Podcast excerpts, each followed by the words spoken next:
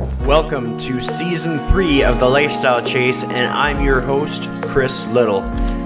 This podcast features high performers who have found a way to live their best life while balancing their health, wellness, friends, and family. To help this podcast grow, please share it on social media, rate five stars, tell your friends, and check out the past 140 episodes and counting. You can follow me on Instagram at Christian Little and at The Lifestyle Chase. Thanks for listening. Let's get started. All right, so welcome to The Lifestyle Chase. My name is Chris Little. I am the host, and I actually had some technical difficulties, so I'm going to give full disclosure here.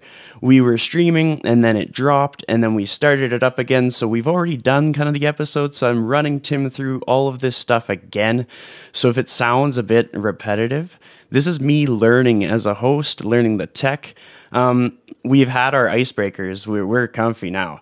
So, with that being said, I'm going to give Tim the opportunity to introduce himself to you in in how he would to a stranger, because not everybody's going to be familiar with him. So, with that being said, take it away. Right. Hi, everybody. My name is Tim Adams, and I use the gender pronouns he, him. I'm the founder and executive director of an organization called Free Play that you see on my shirt. Um, many people know the name Free Footie. That's how we started with one sport, and now we've branched out to four main sports. But sport isn't what we do. What we really try to do is create safe spaces for kids to belong in and help them with their social, emotional, mental health. And primarily, we focus on helping marginalized and vulnerable youth to ensure they have access to what I just mentioned, as well as just great role models, great leaders, and uh, great friendships. And that's the whole essence of free play. Um, prior to this, I was a journalist at CBC for a really, really long time um, on the morning show. I was the City Hall reporter for a long time. Uh, I got to be a fitness tester for a while, which was a random, weird part of my life, but um, how I got to know Chris a little bit. So, yeah, here I am today running a charity and just trying to make the world a better place every day.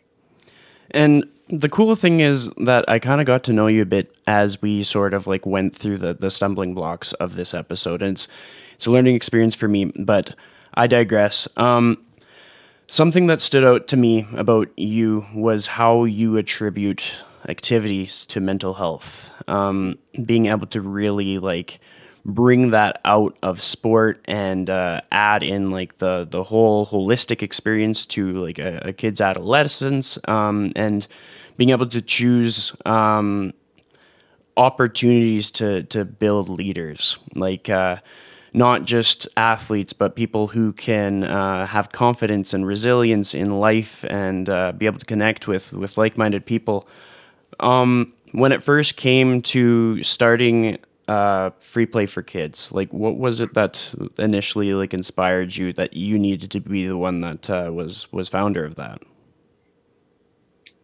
Uh, I, I, I, well look at me. I'm a 6'2 190 pound white, white guy. So i am like the definition of privilege. Come from a middle income loving family. But i had not the greatest childhood in terms of um, academic performance and you know being on the straight and narrow and not getting myself in lots of trouble. And sport and recreation and the friendships and uh, role models that i met through that opportunity is what i would say has me sitting here today. Without those things i would good chance i would be in jail or be dead. And i don't mean that as a cliche. I mean that as true and so i when i moved to edmonton and i came here to you know and dig my roots into a new place because I came here from Ontario. Um, I really wanted to give back the gifts that I got, but I didn't want to just give it back to anyone. I wanted to give it back to folks who who could really need some extra help. Um, again, recognizing that my space on the starting line is a lot further ahead than a lot of other people, and what can I do to try and even get that starting line to be closer? Take uh, probably my lifetime to to get us on the same starting spot based on what I look like and the access to things that I've had. And um, but I'm willing to put that commitment in, and that's where this came from is wanting just seeing how simple it could be to put a ball at um, some kids' feet who don't have the opportunity to have a ball at their feet, and then really thinking about all the barriers that come with participating in something and everyone always thinks it's the the money and the fees and the equipment, but it's actually um, the biggest barrier is typically the transportation piece. Because if you have a bag of hockey gear and the fees are paid for, like, so what if you can't get to the rink because your mom is working double shift or you don't own a car uh, or you're new to the city and you don't understand the transportation system and it's all in English and you don't speak English yet. So there's just so many layers of, of barriers and privilege, and I've just um, wanted to commit my life, I guess, to to trying to shed those barriers and um, make sure that things are actually accessible and actually inclusive and actually have equity and actually have diversity built into them rather than the systems, quite frankly, we have in place, because I would say there aren't many that check those boxes yet. And it's going to take a long time, and it needs a few of us to stand up and not be afraid to rattle the chains and you know annoy some people, which I tend to do that a lot. but I'm okay with that because that's the role of being an advocate. Yeah, so I mean, that was my long answer, I guess. you brought up a lot of really important points, and you kind of got me thinking. Like in leading up to this interview, I wanted to sort of like do some digging, do some search, and figure out about who you are, maybe like what the last few years have been. And I came across a Twitter post, and it was kind of announcing when you were going to be doing full time with Free Footie, and you weren't going to be working with with CBC in the same capacity. Um, and like you talk about how how you had quite a a career as a reporter, so that would have been like part of your identity and then you're going into the free footie what were your emotions in like taking that big leap to say no like this isn't just like something i do with all my extra energy. This is what i'm going to do with all of my energy now. Like what was that like for you? Terrifying? It was really terrifying. I mean it, it was mostly terrifying at the beginning because as much as like cbc is not a government job and not saying that by any stretch. The government has no influence on what journalists say there. That's not what I'm saying. It is a government job. You get a government paycheck with a pension with benefits. You have, I have kids. Like I know that these things will be covered, and I have an income coming in, and we'll be okay, right? To to take the massive leap to the space of like, oof, I don't know, like will uh, there be the money to pay my salary and like keep me alive? I don't know. Are there benefits? No, I'll have to figure out how to create them. Is there a pension plan? Hell no. So like those were the the biggest actual barriers at the beginning. It wasn't the calling or the mission or the vision or the values. Like that stuff I had no question that I wanted to do. It was the technical stuff that was the hardest to to take a big leap on. And then the the timing of it, I haven't talked a lot about this, so I I'll probably touch it a bit, but you'll probably want to know more. But the timing of it, it was good timing for me too. Personally, I was going through a lot of personal change and development in my life, and uh, frankly, CBC wasn't there to support me. They couldn't do it, and I was really frustrated. And I had put 15 years into that place, and my mental health was not good, which stemmed a lot from being having to wake up at three in the morning to do a job for them and me saying quite often that like hey i can't do this anymore it's not i'm falling asleep at red lights like uh, yeah all kinds of other challenges and i just didn't get the support that i needed. And i was like yeah the timing of this is just too perfect. Like i can't condone this style of workplace. Um, i need change and i want to change it to make it match what i think is the right way to treat people. So it kind of all worked out that way. It was the extra push of saying, man, like I've been pretty loyal to this place and they're not loyal to me and that's it. Yeah. I think that's relatable for, for a lot of people. I mean, uh, a lot of us have that extra push that causes us to to hop into a new space and take some risks on ourselves. And when it comes down to like your mental health, your well being, the sustainability of like being happy and being able to be a, a full bucket, like yep you there's that cliche quote that goes around where it's like uh, if you died today your employment would replace you tomorrow kind of thing like it's kind of misquoted but it's just like that's yeah. that's a general point and like sometimes we need like that bucket of water like slosh into our face be like look like it might be risky you might not have that safety net that you want but like you're gonna make it. You're gonna be okay. Um, the, there are some uh, pretty impeccable leaders that have come from your system as athletes. Like from all of the the opportunities that they've had to play sports. Um, do any kind of come to mind, like any of the the young athletes that have played free footie or any of the sports that you've provided? Uh, it's a tough question because like the early days of free footie was like, you know, six weeks of kicking a ball around and like having fun together. And there's so many other people who are involved in the lives uh, of, of kids. So I don't want to make it sound like I'm taking credit for, for people's success in any way.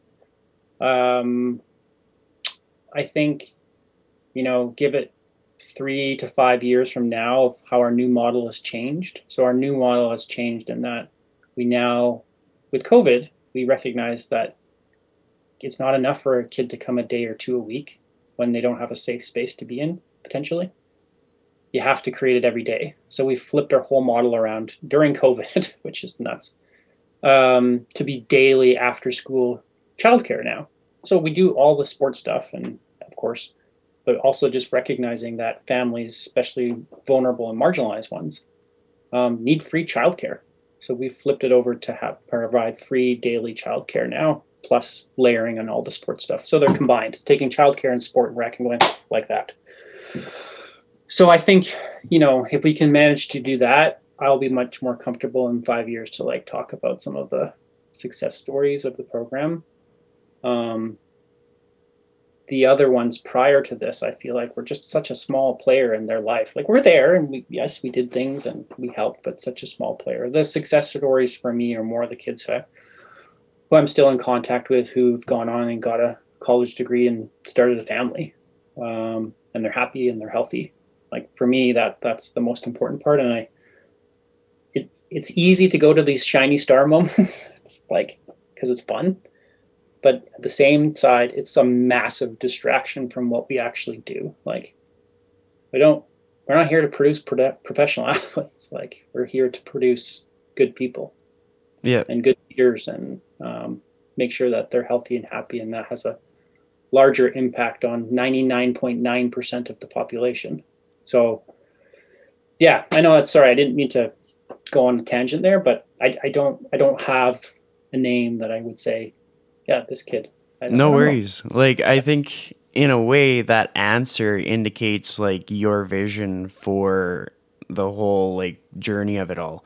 I mean, it indicates that there's a much bigger picture and it's like it involves so much more than just one action or one coach or one year. Like it is a legacy of sorts. And it, like with all the risk that you talked about, like the whole like okay, got a family, got all these things, got uh, my own health kind of thing. When you put that into the equation, you almost want it to be something that's like lasting and momentous and something that can really pick up steam and something that doesn't just mean something today, but means something like five years from now. Um, with that being said, what has been something inspiring that you have witnessed in one of your coaches? Like just like a kind of a moment that kind of stood out to you in which you were like yeah they get it kind of thing. Uh yeah there, there's hundreds of those. Um trying to narrow it into one great moment but um like i see them see them daily frankly you know uh the other day good example would be one of the kids um, uh, telling one of our coaches that uh, she's gay, and um, our coach is also gay, and they just had the opportunity to talk to someone about it because they could, because we're not afraid to talk about these things, and no one should be afraid to talk about them if you're truly providing a safe space. So that meant um, she got a little bit of comfort of knowing someone else in the room is like her and she has someone to talk to. So there's an example. Um, the other day we had a parent, a guardian. Uh, we send the kids home with uh, food and re- uh, basic recipes, and uh, one of our coaches, her name's Diana, runs a foods class where we teach the kids of how to make their own breakfast and lunch for the week. And a parent texted in a complete um, cheesy tortilla sandwich that um, she this kid went and made at home and made for her mom like, oh, that's mind blowing. Like that is a massive impact. Um, another one like we have our coaches and youth leaders have helped some kids on some pretty traumatic situations too. Of you know they disclose being sexually abused at home or physically abused. Um, we have older kids in the program in junior high and high school who are you know now exploring partnerships and got themselves into violent partnerships and you know we've helped steer them out of it. So it's it's so much more than the wow we taught a kid how to kick a ball. Great. But we're actually like making true relationships with the kids. Um, and that just speaks volumes about the quality of coaching and youth leading we have. And uh, hopefully you can see from going through the website again i'm not the best representation of it but cruise through the website and see the diversity of room um, from backgrounds and gender and um, educational experience. So wide. It just it, it, i haven't seen anything like that before. And then the fact that it's also like a multi multi sport organization i don't think there's many that i'm aware of either that have built out like that. So yeah just so many opportunities for wins that uh, yeah i could go on for for days about wins of the coaches just because they're such good people who truly care about the kids and the families. And you know we went through a hard call last week with all the restrictions and changes. And we serve in a bit of a different space than like a sports group because we're not sports we're childcare and social service for vulnerable people. So um, the government we've worked uh, really well with the government. I really appreciate how hard they've worked to help us actually in staying open um, so we've been open this whole COVID period for in-person programming because you can't tell someone to go to a safe home if they don't have a safe home. You can't say go home if you can't go home. There yeah. has to be exceptions for people, and so the government's helped with that. And so we, you know, this latest round of restrictions again, uh, had to get on with all staff and say, "Okay, here's the battle plan." But again, I want you to recognize that there's no one pressuring you to do this if you don't feel comfortable or not safe. Um, you know, please like take a healthy pause and take a break and we completely respect that and not one person blinked. Didn't even blink. But just no like i'm here for the kids i'm here for the families and um, you're providing us what we need to be safe and if i ever didn't feel safe i would tell you and you wouldn't judge me for for taking a pause which i i wouldn't which is fantastic and i, I hope that's the kind of workplace other people get to experience because that's what leads to those uh, where your question started. That's where it leads to those wins. Yeah, absolutely. And I mean, there there's so much to take from that. There's there is that representation of diversity, which I can confirm. Like I have watched like the social media, I've watched and seen the website. I'm like, yeah, like every kid that comes to anything that you guys provide is gonna see like a version of them within your coaching team, which is yeah. magical. That that's kind of something that. Uh, yeah, like there there's going to be times when when kids are looking for that older version of them and like they're trying to wonder trying to figure out why they're not seeing them. And it's kind of like I'm I'm kind of similar in the sense that I'm like a like a white guy, like everybody's got a person who looks like me kind of thing. And it's like it doesn't make any difference if if I'm there, but if there's somebody that's like LGBTQ2 plus and they're kicking the soccer ball and they're saying like this is how I go through my day and this is my favorite meal. That's like deeply impactful. Like that that is creating an opportunity for someone to be like I can do that too when if I said it it would kind of it wouldn't mean the same because like 20 other dudes in town are, are saying the exact same thing and looking just like me kind of thing. Um, but uh, to bring us back on course, uh, some really important things that stood out to me about what you were talking about. Um, it kind of comes down to that communication of like the the coaches with kids and um, being able to actually communicate in ways where it's like you're both listening and leading. Um, if you were to put on like a TED talk on communication and like how to really like lean into that skill because it's kind of something that must be practiced. Uh, what would what would it uh, be like? What would your advice be? Oof. Uh, hire people that are smarter than you at it.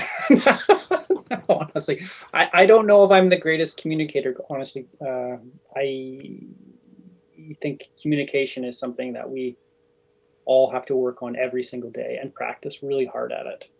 Um, in that communication is is so much more important than many of the other muscles you can build. Um, being able to take your ideas and uh, synth- synthesize them and then get them out articulately is a massive skill. And then also to be able to do it in a way that doesn't make other people feel like shit.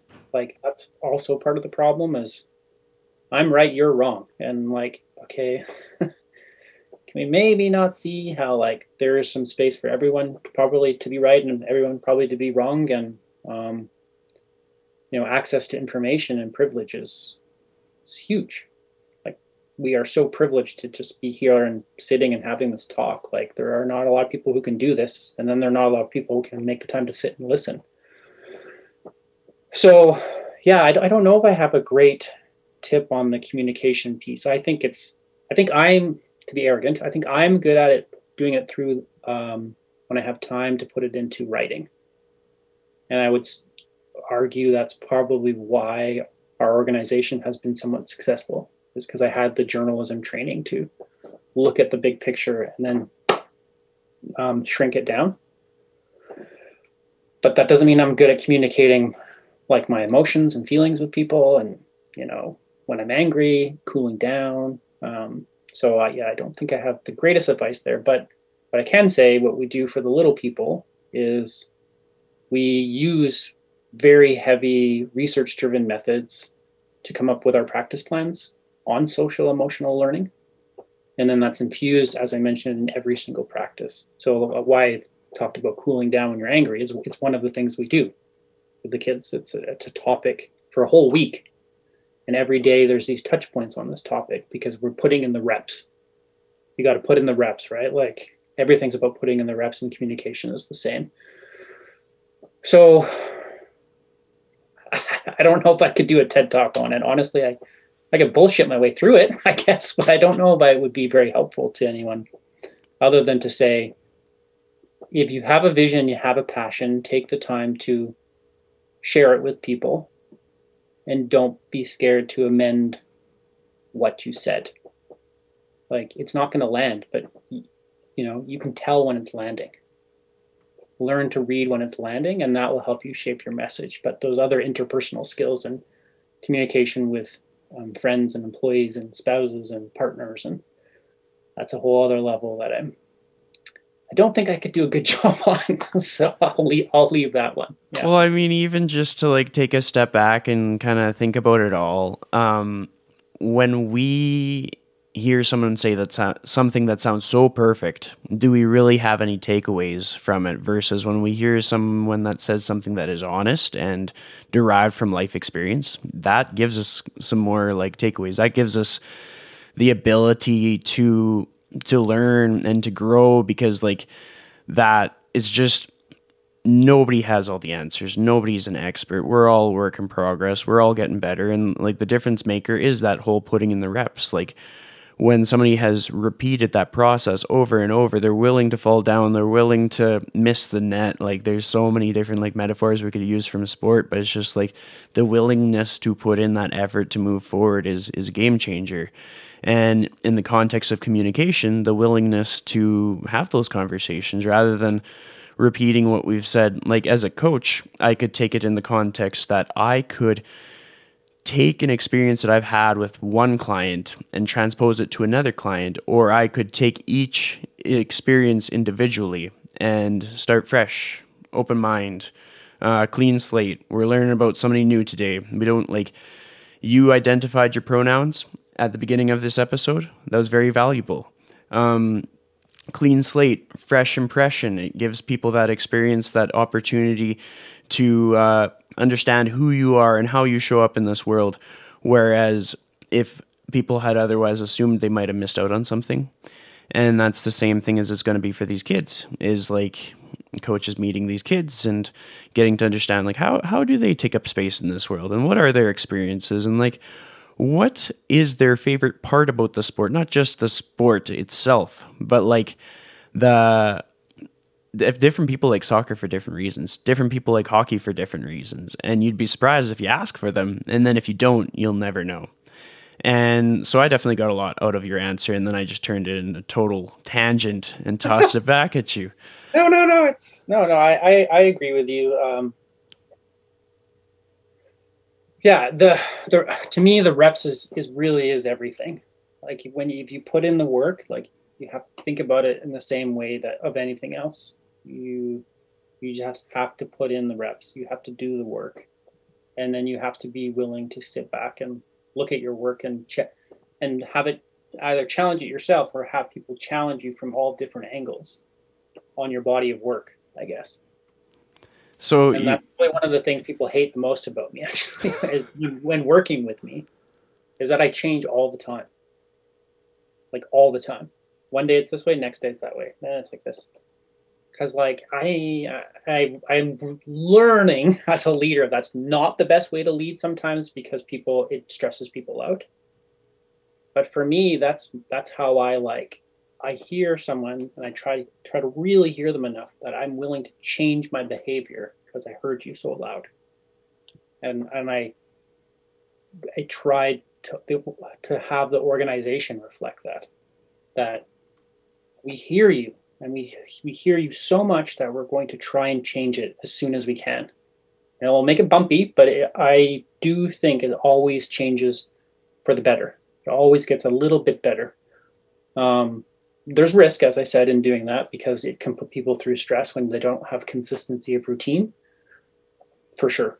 Um, but I, I think as the more people spend time around me, they're starting to get that piece of like, look, like if we know there's something we have to do, we can't just sit around and wait for it to happen. We got to make it happen. We got to get shit done. Like it's this is important. If someone's given us feedback that requires us to change, we have to do it can't just ex- ex- say that like oh they didn't fit into our culture like no that's not that's not a thing everyone should fit into the culture so there's something fundamentally wrong with what we are doing as an organization or i'm doing as a leader and we have to change it yeah well i mean it reminds me of the whole concept of community in, in which like I can say for a fact that free play for kids is a great representation of community because essentially I can look out my window and I can see like basically one of my neighbors in in your event.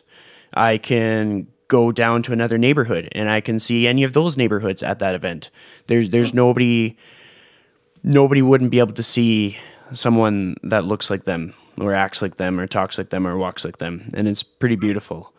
Um, and then you talk about the whole like changing and switching and all that stuff and and having to sort of almost pivot or or hear the feedback and stuff. And it kind of makes me think about that whole transportation piece because that's something that really stood out to me. Like just the fact that you guys are able to integrate the transportation piece into all of this care. Like where did that stem from? How did it how did it become a feasible thing for for you guys?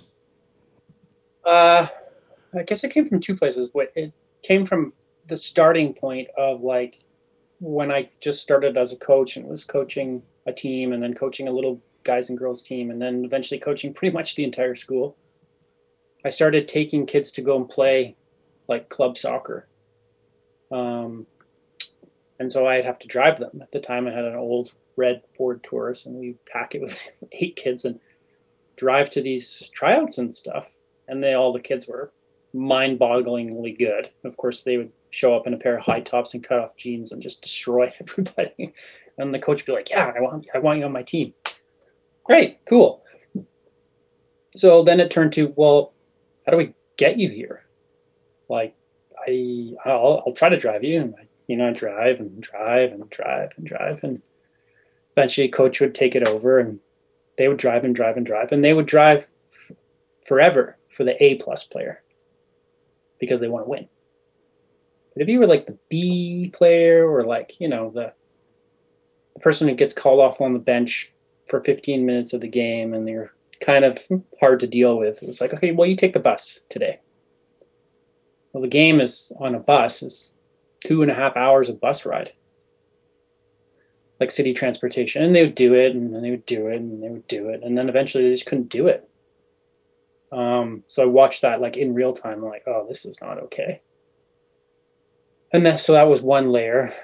and then the second layer was actually actually diving into the research and really diving in on the research of where the true barriers lie. And it really did make sense to me of if you don't have a car or you don't have a guardian who can drive you, how do you do any of these things? It's impossible. And it's it's it's also layered in complication by time of day because you could say, okay, well then let's just do it in the neighborhood in the evening. Well, close, but still, I would argue not quite close enough because as soon as the child leaves school, many other responsibilities can kick in at home, good and bad.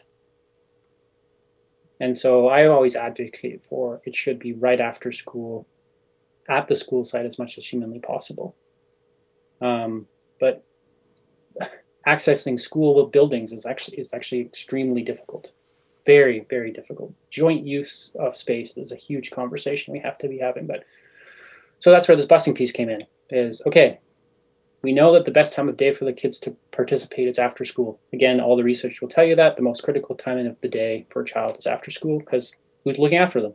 No one um, we can't do it at the school site so we need to get them somewhere and we know they don't have those means to do that so we need a bus and so the bus has just become this um, symptom of what we do forever, I think, or for a very long time until we can get these joint use agreements flipped over at school sites and other city facilities to to be a bit more open. So yeah, we we bus them and I, I used to really hate the bus. I really hated the bus because it costs so much money. It's $190 a pop. Um, but the beauty of it is it's a physical marker of okay, the bus is here, the program is on, get on the bus, come to the program. Don't go to the mall and be an idiot with your friends. Get on the bus. It's like a very physical marker to say, hey, we're going somewhere, we're going to a task, we're going to a safe place, we're going to where friends are. So I, I've kind of grown to to like it a bit more now, even though it costs so much money. Definitely. Well, when it comes down to the cost of this stuff, because like a lot of people can come up with ideas and a lot of people can think this would be great, but it's really tough to actually make it work, which is what is amazing about what you guys are doing because you're finding ways to make it work. Um, mm-hmm. What has been like the biggest, uh, like, breaking or just like when it comes to trying to make something work, there comes a time when finally you have a win and it's like yes we finally like this actually worked like what was that for you in like coming up with fundraising and coming up with partnerships and, and sponsors and stuff like that uh well we we the the well, like maybe I'll come at it from different lenses. Like start with the the fundraising side because people are always wondering about like how do we pay for this thing. Um, so we've been very fortunate to have a really great relationship with Jumpstart, uh, Jumpstart, which is uh, the charitable wing of Canadian Tire, and that group of companies. And uh, they've been a huge backer of what we're doing for nearly 10 years now. Long time, long time. And have invested a ton of money to make it happen because they have the foresight to see like these these are these grassroots style of programs that will make a generational impact. And kudos to them for seeing it 10 years ago and, and like honestly doubling down into it, like really hard. So a good chunk of money comes from there. And then um, we've been doing a lot better with grants lately, especially at like the provincial and federal level. Um, I know there's lots of debate about politics of at the provincial and federal level, but um, for us in the in the short term, anyways, we've managed to really work with some good ministers and good departments to have them hear the challenges and step up with the funds to make it happen. Again, I'm not getting rich from doing this, and they recognize that too. Um, but they're plugging all the the funding holes, uh, and then on top of that, we um, we have a really great base of people who believe in the program and believe in the kids and believe in the families and have been willing to open their own wallets quite a lot, like very regularly.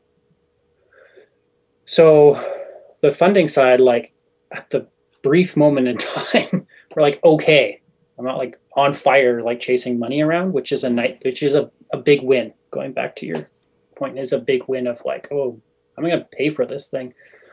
Like we've managed to to do okay, and then also the federal wage subsidies. I'm not sure if how many people listening to this access those, but have been also tremendous about supporting our organization. Have actually allowed us to scale up a tiny bit, to add a few more people in to to do direct client service work. So um, yeah, those those the foresight there with the federal government of creating a wage subsidy has been massive. So yeah, they're they're looking at those like bigger picture wins, like having some form of funding stability. We're not not saying we're there, but we're like on a good step to getting there, which is nice. Um, so that's a big moment for me. And then I would say like another big moment for me organizationally is just like witnessing how many of the people can speak my language. You know, that, that's a weird one. It's a very weird one to hear a child say something back to you that you said to someone on your on your team. Super weird. Uh, like a mind blowing experience. You're like, oh yeah, oh, I got landed and it resonated, and those kids are now taking it to their home and to their community, and so that, those kind of personal wins feel pretty good too. Definitely. I mean, I can relate there. It's every so often I kind of think I'm speaking to like an empty room and then I kind of yeah. hear something come back. I'm like, wow, like cool. Um, another aspect of what you guys are doing, I, I really like the whole talk about like nutrition and stuff like that. Um, how did that come to be and what supports it the most? Yeah, so that came to be out of the height of the pandemic when we, we turned the valve off on all of our programming, uh, as pretty much everyone did because everyone was terrified and didn't know what to do. So we turned it completely off. Um, and that happened at the same time as we were about to launch our big uh, outdoor soccer season, which had 128 teams ready to play. So everyone was registered, and um, then this pandemic hits, and then our my email box just lights up with people saying, "I'm out of work now. I have no money. I have no food." And then this food thing just kept coming back and back and back, and then that was doubled even further by parents saying, "I'm not. My kids aren't in school. School's closed. The breakfast and lunch programs are shut down. So now, not only do I have no food at home, but I'm not getting any from school." So like that became very loud and just got to the point where we couldn't ignore it. And so we flipped actually really fast. In about a week, we started flipping over to um, provide food. And so we ended up making a partnership with Uber. And Uber would pick up the food. We would bring all the food to the soccer center, um, devi- uh, divide it all up into boxes for families. And then we would create these mapping routes with Uber, and Uber would actually deliver the food to these families' door for free. Amazing. So we were reaching about 150 families a week, which was incredible. And, you know, uh, five people in a household or so, so like 750 people a week of, of food. It was pretty, pretty amazing.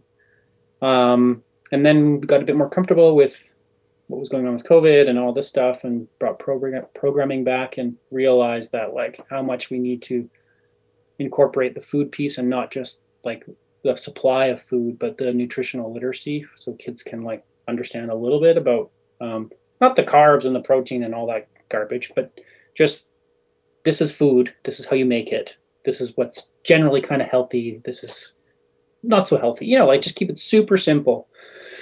And so uh, Diana, uh, who runs our food program and actually played in the program as a kid, uh, and then became one of our main coaches last year. Um, she's taken over running this food program and just done a really fantastic job of streamlining recipes to be so simple and so basic and then teaches the kids when they come to the center they get taught one time a week on how to make the things in their bag they actually watch diana do it and do it with her and then they go home with the food and again that was just another kind of recognizing of like man there's so many privileges built in of like no one's ever talked to you about this stuff um, you forget like you just forget like you and i we have lots of access to this information and I had a lot of access to it as a kid too, but if you don't have that, like how would you know how to eat something or make something healthy?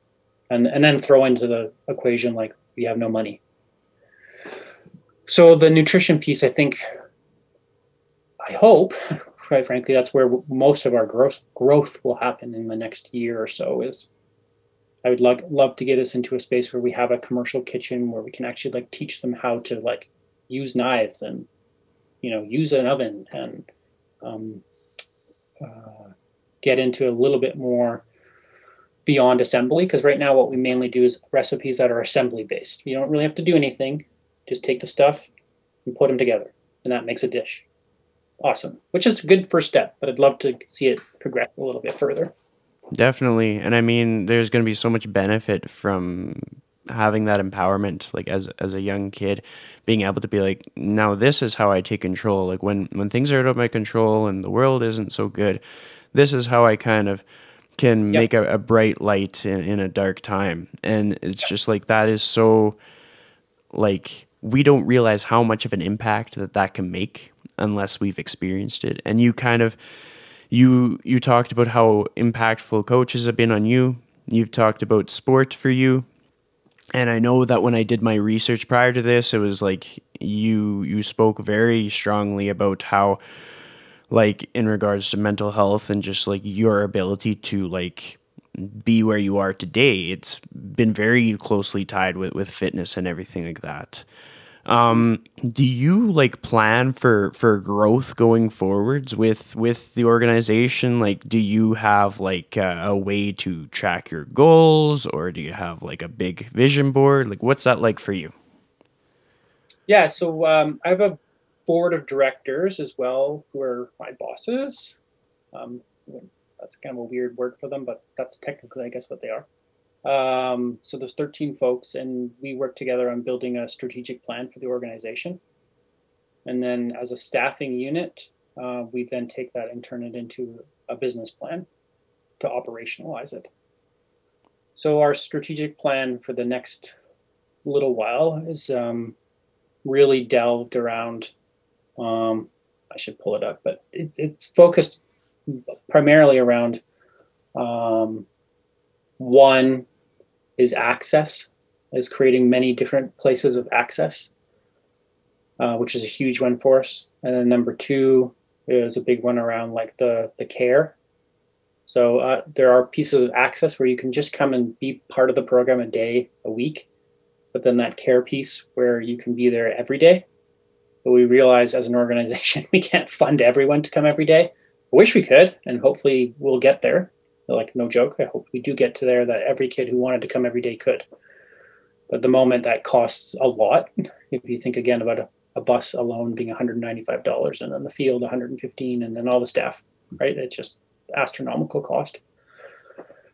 So yeah, there's the access piece, then there's the cares piece, and then there's a really strong piece on leadership development and like us doubling down on leadership development um, right now, we have a pathway. I'm not sure if you've heard of this, but we have a, a leadership pathway. So after you, you can play up until grade six and all the, the base programming. Once you hit grade seven, you get to choose which sport you'd prefer to like learn more about. In grade seven, eight, nine, you learn how to be an accredited, certified referee in that sport. And then when normal life is going, you would be the ref of our little kiddo games. And then grade 10, 11, 12, you learn how to be a coach and get accredited certified coach in that sport. And then you become a coach of the program and then hopefully move into staff. But what we're going to work on really hard in the near future is growing the number of those kids that participate in that program, as well as not having a gap on the next step, because the gap on the next step is going to post secondary, college, and university. Um, so our board um, is creating a scholarship uh, to fund at least one of our kids fully per year to attend school. And then part of that scholarship will also be to give them a mentor to help guide them through the whole process because that's been a big recognition of starting into this space is like there's a lot of scholarships out there which we can align to support some kids but they also just need like someone with them to help step them through that so that's the leadership piece on our strategic side and then uh, I guess one of the other big pieces is um, facility space. We will be like uh, looking to build or acquire or something um, facility space really soon here because it's it's a big pressure of ours of when you can't control the facility that you're in and you're like at the mercy of a booking um, is tough. It's very tough to create sus- sustainable programs and just to be around for a long time. So that's another huge part of the strategic plan. And then I'm missing the fifth one for some reason. But that kind of gives you a direction of like, yes, we lock down on these things.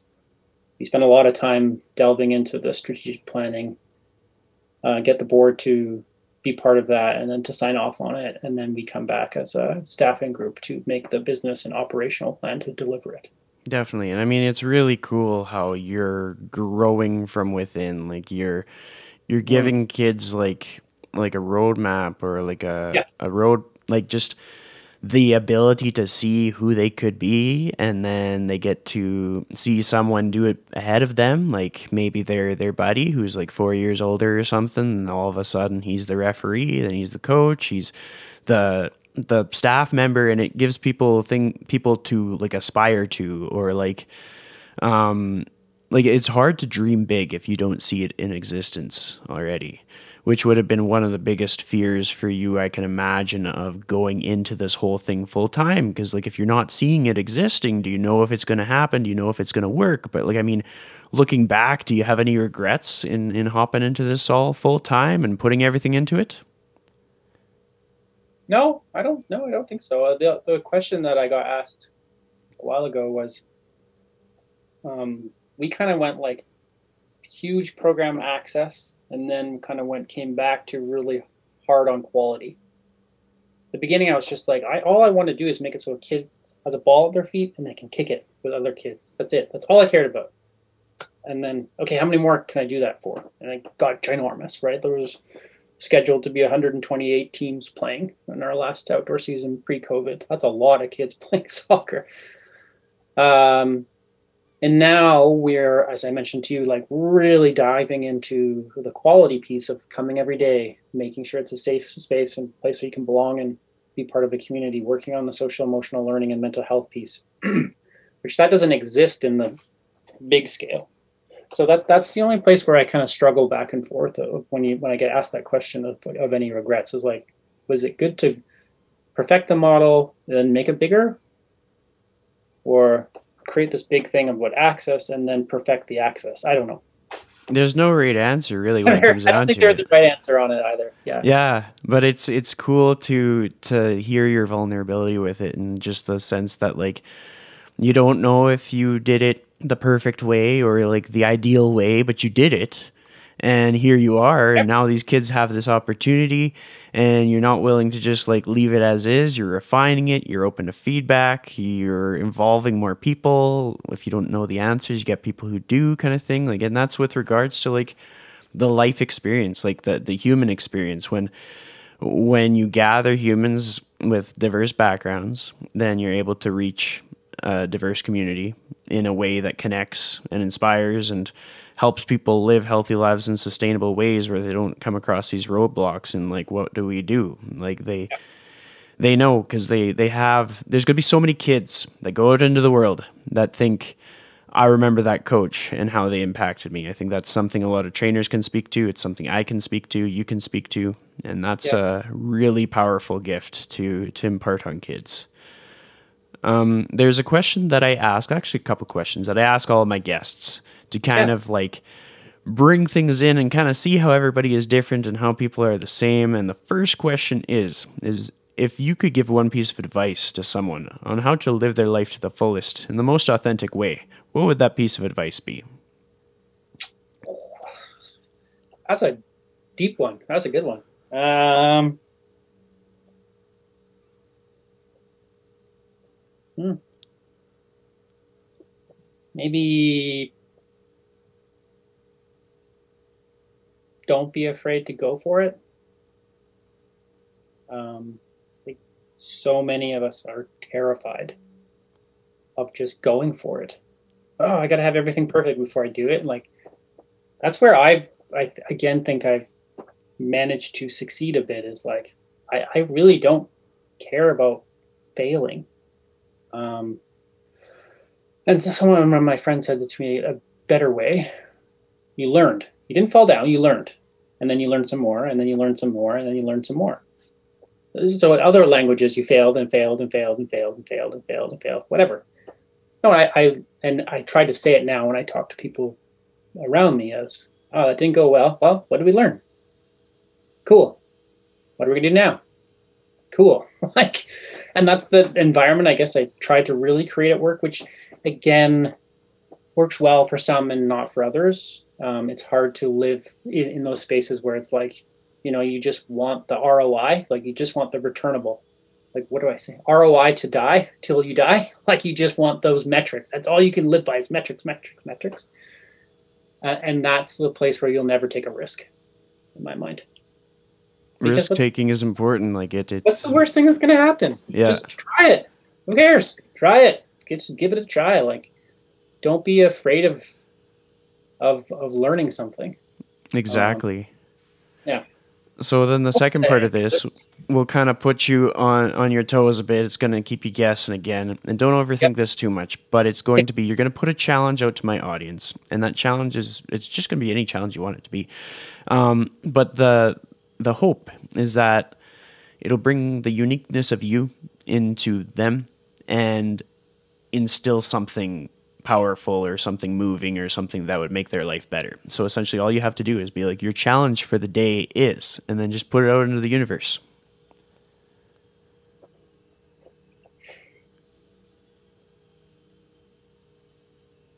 Your challenge for the day is to meet someone who doesn't look like you. That's perfect. That is I, something that I agree with wholeheartedly. Um, can you expand a bit more about how that's played a role in your life and how, how things have unfolded with uh, with doing that?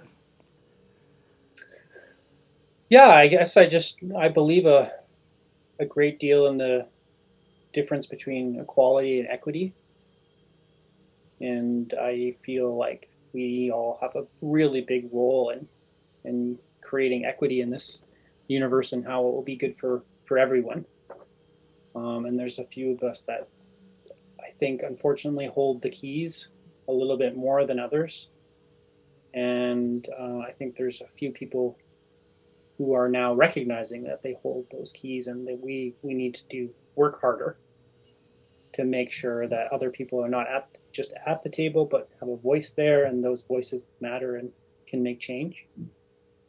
Um, so I, am I'm, I'm trying my hardest to be very deliberate on this with with our organization of really promoting leaders from all different backgrounds and then also trying to not judge too hard when they make mistakes. That's just any leader, but also recognize some, some folks because of access and privilege have not been around leadership before. So then to expect them to be a leader is pretty big mind warp, right? So um, I think it's really important that we all get out of our comfort zones. And I know it's hard with COVID, but it's not really that hard. You just do it like this. Just yeah. meet someone who doesn't look like you, and meet someone who's you know different than you. Meet someone who's a conservative or a liberal. Like, go for it. Like, what are you going to lose by just having a meeting with someone who thinks different with you or looks different than you? Absolutely, yeah. You have potential to either maybe double down on your biases, I guess, if you or or you could maybe have the the tiny moment where you might hear something that makes you recognize that we're all human and we all make mistakes and we all deserve chances. So um, it's the same with uh, with on a much lower level of consuming content. I think we should all work hard to consume content outside of our algorithm and our bubble. You know, like if you consider yourself a very liberal minded person, read conservative material, understand it. It's important. And likewise, if you are a very conservative minded person, read some liberal material. like it's good for you. Yeah. We're not all crazy. Not not just because you're one or the other doesn't mean you're crazy. And there's you can learn so much about that shared space we have if you just like allow a few more people in your life. Definitely. Completely agree. And with that being said, I'd like to thank you so much for joining me on the show and having this great conversation. And um, if people want to learn more about uh, free play, where, where would you send them? Yeah, um, please just go to the website. It's freeplayforkids.com, or you can find us on pretty much all the social media channels. And just feel free to send us a message and um, ask questions. Perfect. Thank you so much.